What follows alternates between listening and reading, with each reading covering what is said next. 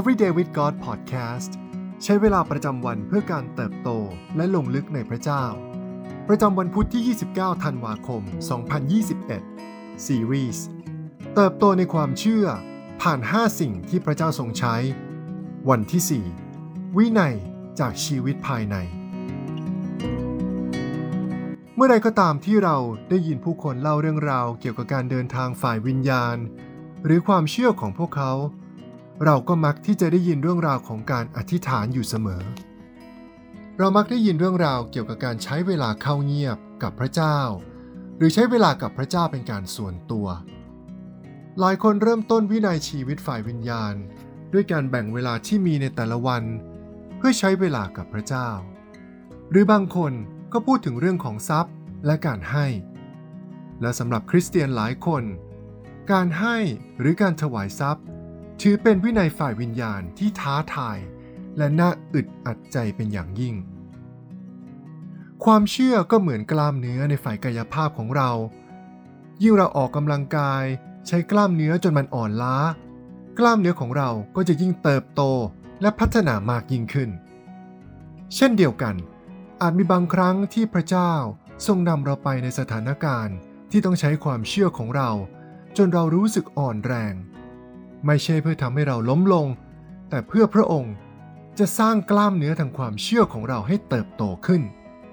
และวินัยจากชีวิตภายในของเรา คือส่วนหนึ่งของกระบวนการดังกล่าว พระเยซูตรัสถึงสิ่งที่น่าสนใจเกี่ยวกับวินัยจากชีวิตภายในว่า วินัยฝ่ายวิญญาณของเราส่งผลต่อความเชื่อของเรามากกว่าสิ่งอื่นใด วินัยจากชีวิตภายในของเรา คือส่วนสำคัญในการสร้างความเชื่อของเราขึ้นในพระเจ้าอย่างไม่ต้องสงสัย ในพระธรรมแมทธิวบทที่ 6 ข้อที่ 1 พระเยซูตรัสว่า จงระวังอย่าทำศาสนกิจเพื่ออวดคนอื่น ในฉบับแปลใหม่ NIV ใช้ว่า จงระวังอย่าทำดีต่อหน้าผู้คน เพื่อหวังให้เขาเห็นว่าท่านมีความชอบธรรม พระเยซูกำลังบอกเราว่า การกระทำศาสนกิจ การทำดี หรือการกระทำที่เรียกว่าเป็นความชอบธรรมนั้น ควรเป็นวินัยส่วนตัวของชีวิตเรา ไม่ใช่สิ่งที่เราทำเพื่อให้ผู้คนเห็น วันนี้ให้เรามาดูสองสิ่งที่พระเยซูตรัส เกี่ยวกับวินัยจากชีวิตภายในของเราด้วยกัน ในพระธรรมมัทธิวบทที่ 6 ข้อที่2ถึง6บอกกับเราว่า เพราะฉะนั้นเมื่อท่านทำทาน อย่าเป่าแตรข้างหน้า เหมือนพวกคนน่าซื้อใจคดที่ทำในธรรมศาลาและตามถนน เพื่อให้คนสรรเสริญ เราบอกความจริงแก่พวกท่านว่า พวกเขาได้รับบำเหน็จของพวกเขาแล้ว แต่ท่านเมื่อทำทานอย่าให้มือซ้ายรู้การกระทำของมือขวา เพื่อว่าทานของท่านจะเป็นทานลับ และพระบิดาของท่านผู้ทอดพระเนตรเห็นในที่ลี้ลับ จะประทานบำเหน็จแก่ท่าน เมื่อท่านทั้งหลายอธิษฐาน อย่าเป็นเหมือนพวกน่าซื่อใจคด เพราะพวกเขาชอบยืนอธิษฐานในธรรมศาลาและตามมุมถนนต่างๆ เพื่อจะให้คนทั้งปวงเห็น เราบอกความจริงกับพวกท่านว่า พวกเขาได้รับบำเหน็จของเขาแล้ว ส่วนท่านเมื่ออธิษฐานจงเข้าในห้องชั้นใน และเมื่อปิดประตูแล้ว จงอธิษฐานต่อพระบิดาของท่าน ผู้สถิตในที่ลี้ลับ และพระบิดาของท่าน ผู้ทอดพระเนตรเห็นในที่ลี้ลับ จะประทานบำเหน็จแก่ท่าน หากเราเชื่อว่าพระบิดาบนสวรรค์ทอดพระเนตรเห็นการให้ทานในชีวิตส่วนตัวของเรา และพระองค์จะทรงประทานเกียรติและบำเหน็จให้แก่เรา เพราะทรัพย์นั้น เราก็คงไม่ได้ให้ออกไปด้วยใจกว้างขวางอย่างที่พระองค์ปรารถนาจริงๆ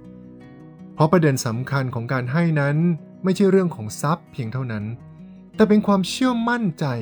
ในพระเจ้าของเรา การอธิษฐานเองก็จำเป็นต้องใช้ทรัพย์สินที่มีค่าที่สุดของชีวิต อย่างเวลาด้วยเช่นกัน ดังนั้นเมื่อเรามอบถวายส่วนหนึ่งของเวลา และทรัพย์ของเราให้แด่พระองค์ นั่นจึงเป็นการบอกว่า พระองค์เราเชื่อวางใจพระองค์ด้วยเวลาและทรัพย์ทั้งหมดที่เรามี และพระเจ้าทรงใช้จุดเริ่มต้นของความเชื่อเช่นนี้ เพื่อที่จะเสริมสร้าง และทำให้ความเชื่อของเราเติบโตขึ้น พระคัมภีร์กำลังท้าทายเราให้มอบถวายส่วนหนึ่งของเวลาและทรัพย์ที่เรามีแด่พระเจ้า ทั้งเวลาและทรัพย์นั้นเป็นเรื่องของความเชื่อ และความกดดันที่เรารู้สึก เมื่อต้องมอบถวายเวลาและทรัพย์ของเราแด่พระเจ้า นั่นคือแรงกดดันทางความเชื่อของเรา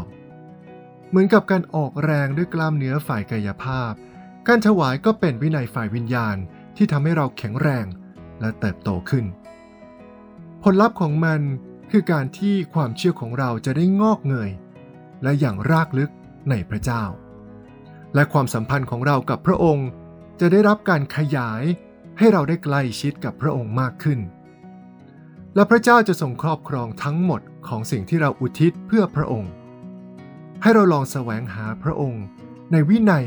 ที่ไม่มีใครเห็นนี้ แล้วเราจะได้เห็นพระเจ้า ทรงใช้วินัยในที่ลี้ลับ เพื่อความเชื่อที่ใหญ่โตผ่านชีวิตของเรา สิ่งที่ต้องไข้ครวญในวันนี้ เรารู้สึกอย่างไรเกี่ยวกับแนวคิดเรื่องการวางใจในพระเจ้า ผ่านการให้ด้วยเวลาและทรัพย์ของเราทำไมจึงรู้สึกเช่นนั้น เราจะเชื่อฟังพระคัมภีร์ในเรื่องการให้เป็นภาคปฏิบัติ โดยเริ่มต้นด้วยก้าวเล็กๆ ในปีข้างหน้านี้ได้อย่างไร ให้เราอธิษฐานด้วยกันนะครับ พระเจ้าที่รัก ขอทรงช่วยเราให้ได้ฝึกฝนเรื่องวินัยส่วนตัวในชีวิตฝ่ายวิญญาณของเราอย่างเจาะจงและตั้งใจ ขอช่วยเราให้สามารถเป็นคนที่ให้ออกไปด้วยความเชื่อ ให้เราเริ่มจากก้าวเล็ก ๆ ที่เราตั้งใจจะเริ่มกับพระองค์ในปีข้างหน้านี้ และขอทรงช่วยเราให้ได้ฝึกฝนความเชื่อของเรา ช่วยเรา ในการเรียงลำดับความสำคัญของเวลาและทรัพย์ที่เรามี เพื่อเราจะเห็นพระองค์ทำให้ความเชื่อของเรานั้นเติบโตขึ้น ผ่านการมอบถวายเวลาและทรัพย์ของเราเพื่อพระองค์ อธิษฐานในพระนามพระเยซู เอเมน